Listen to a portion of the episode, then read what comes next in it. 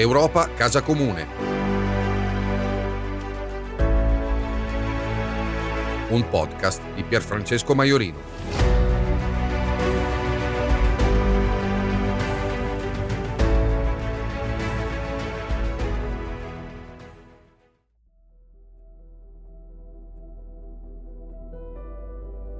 Casa Comune è un luogo aperto, una rete di persone che hanno a cuore i diritti civili e sociali, un luogo di incontro, di formazione e di informazione.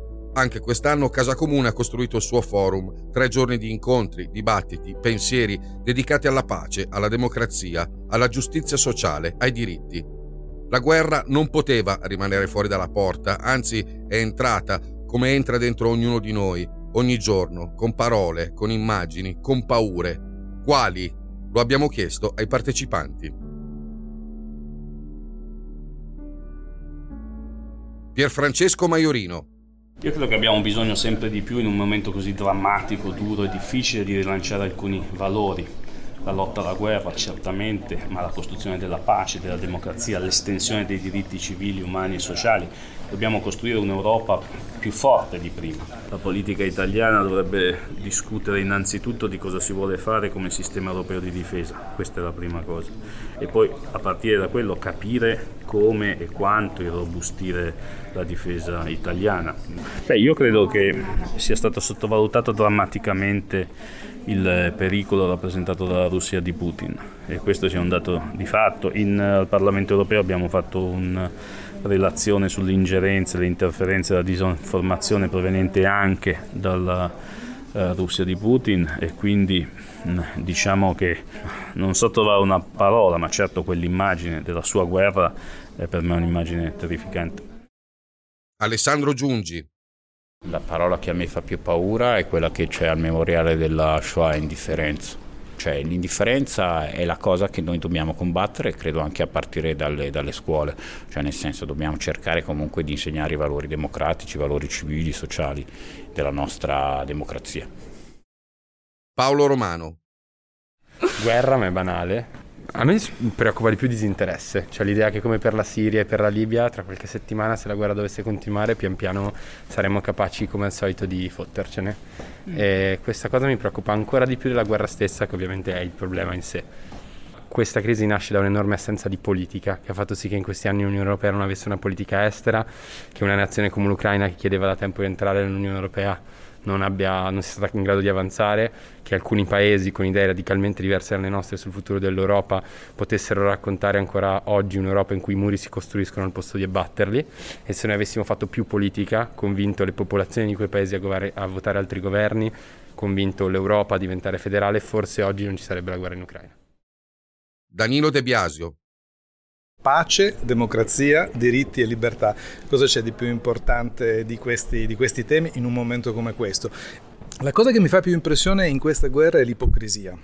Io non conosco un'altra guerra nella mia memoria, in quello che ho studiato, dove il nemico lo paghiamo direttamente noi attraverso le forniture di gas. È come se i romani pagassero gli elefanti di Annibale, mm, non aveva nessun senso.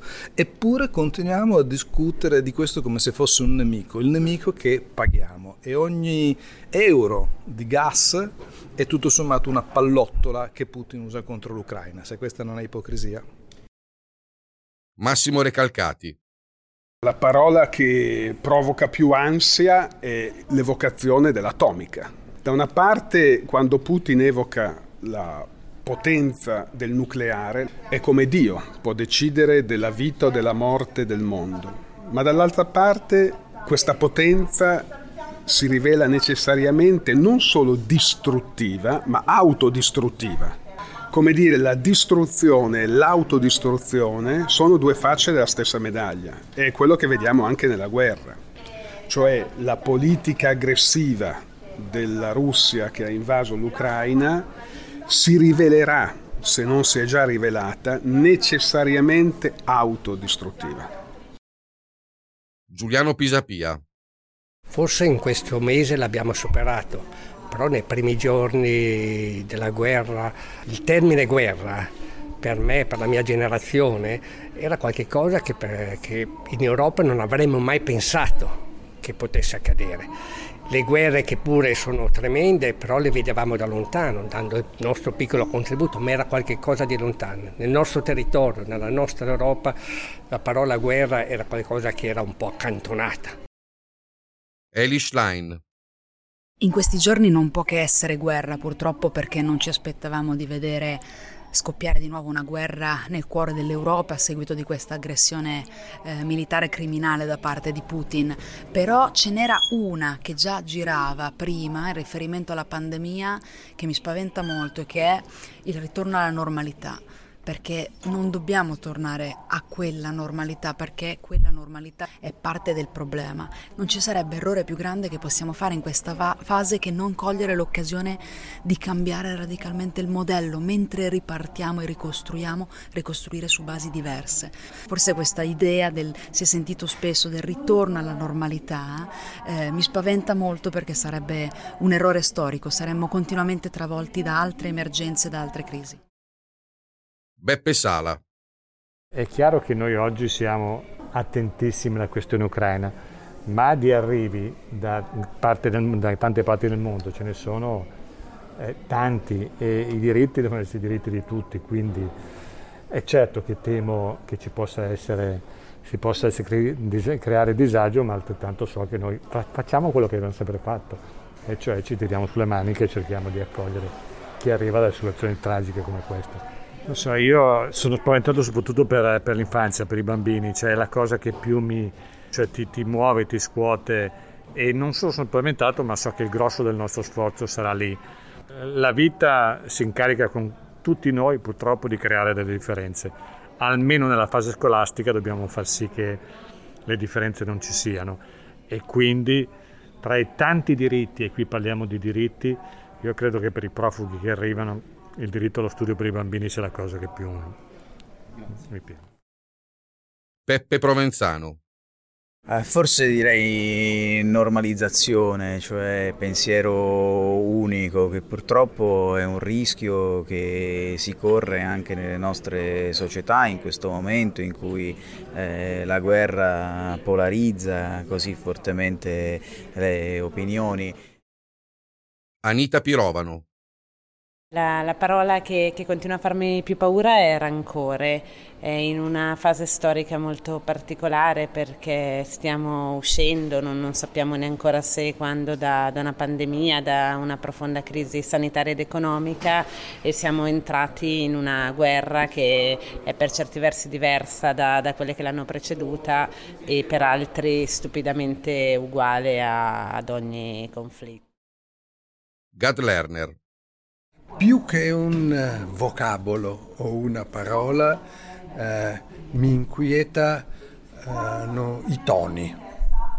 Eh, mi spaventa chiunque si presenta a noi eh, con assertività, con sicumera e anche con un fare polemica di chi la sa lunga e eh, è riuscito a decifrare qualche cosa che a noi comuni mortali sfugge. Decifrare eh, qual è la dinamica reale eh, è molto complesso.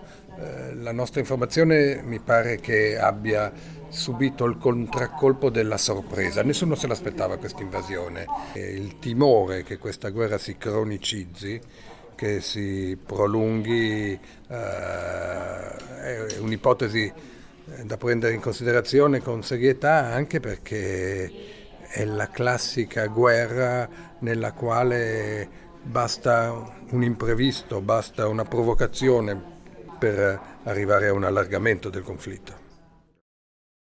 Gianni Cooperlo. Beh, la parola guerra naturalmente. La guerra è stata presente nelle nostre vite, almeno di quelli che hanno qualche anno in più come nel mio caso, ma questo conflitto esploso in questo modo così repentino e, e terribile eh, entra direttamente nelle nostre vite perché eh, fronte di quello che sta accadendo c'è una potenza nucleare che è soggetto primo e responsabile unico di questa situazione. E I giornali, le televisioni, le radio hanno un compito prezioso che è quello di fornire un'informazione il più più completa possibile. Questa però è la differenza anche no, tra una democrazia e regimi che democratici non sono. Martina Comparelli. Compromesso, priorità, queste cose qui, perché molto spesso sono scuse per non agire. Adesso la priorità è la pandemia, adesso la priorità è la guerra, sì, ma sono cose che vanno di pari passo e le possiamo risolvere insieme. Anticapitalismo per, per, me vuol dire semplicemente riconoscere che abbiamo perseguito un sistema che realisticamente non può più funzionare. Facciamolo però, questo è un po' il punto, il succo del discorso. Alessandro Zan.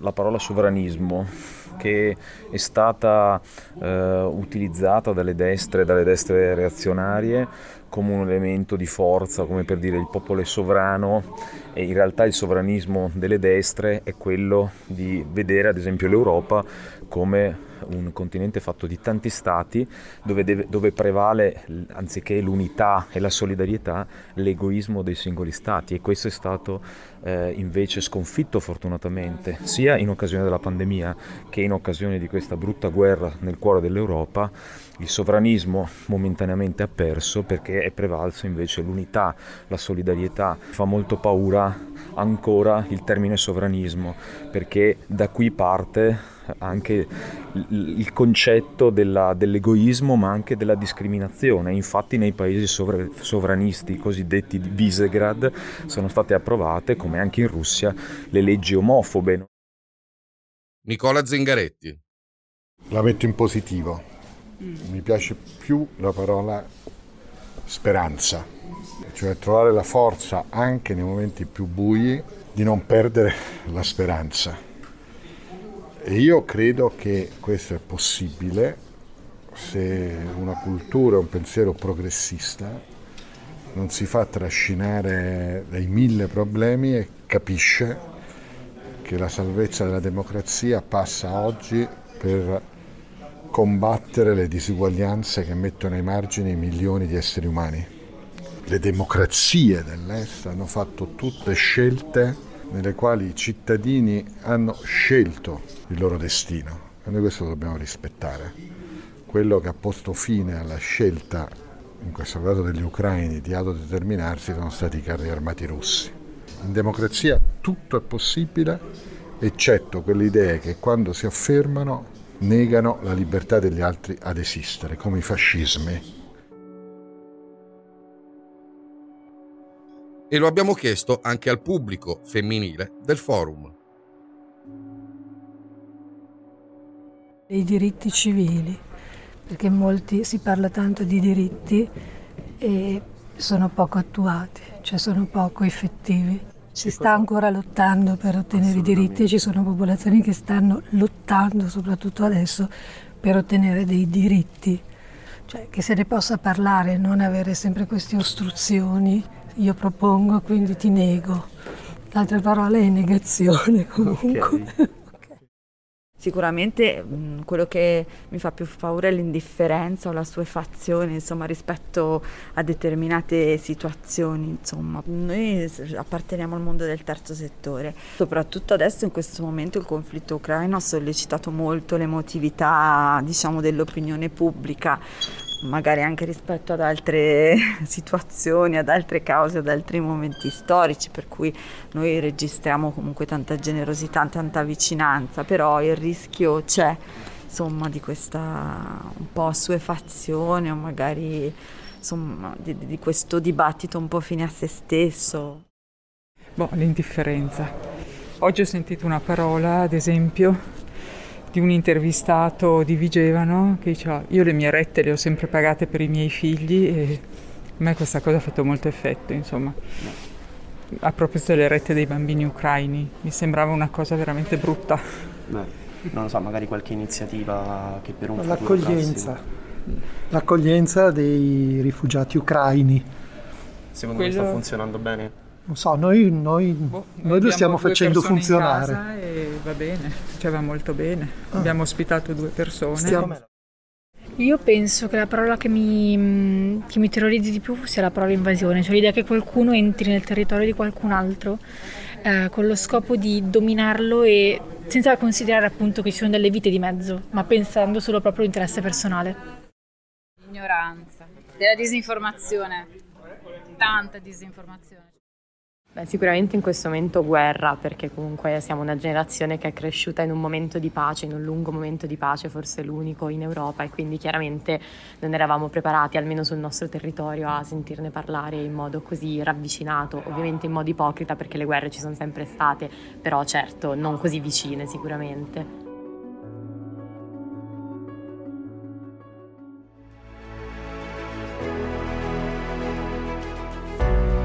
Europa Casa Comune. Un podcast di Pierfrancesco Maiorino.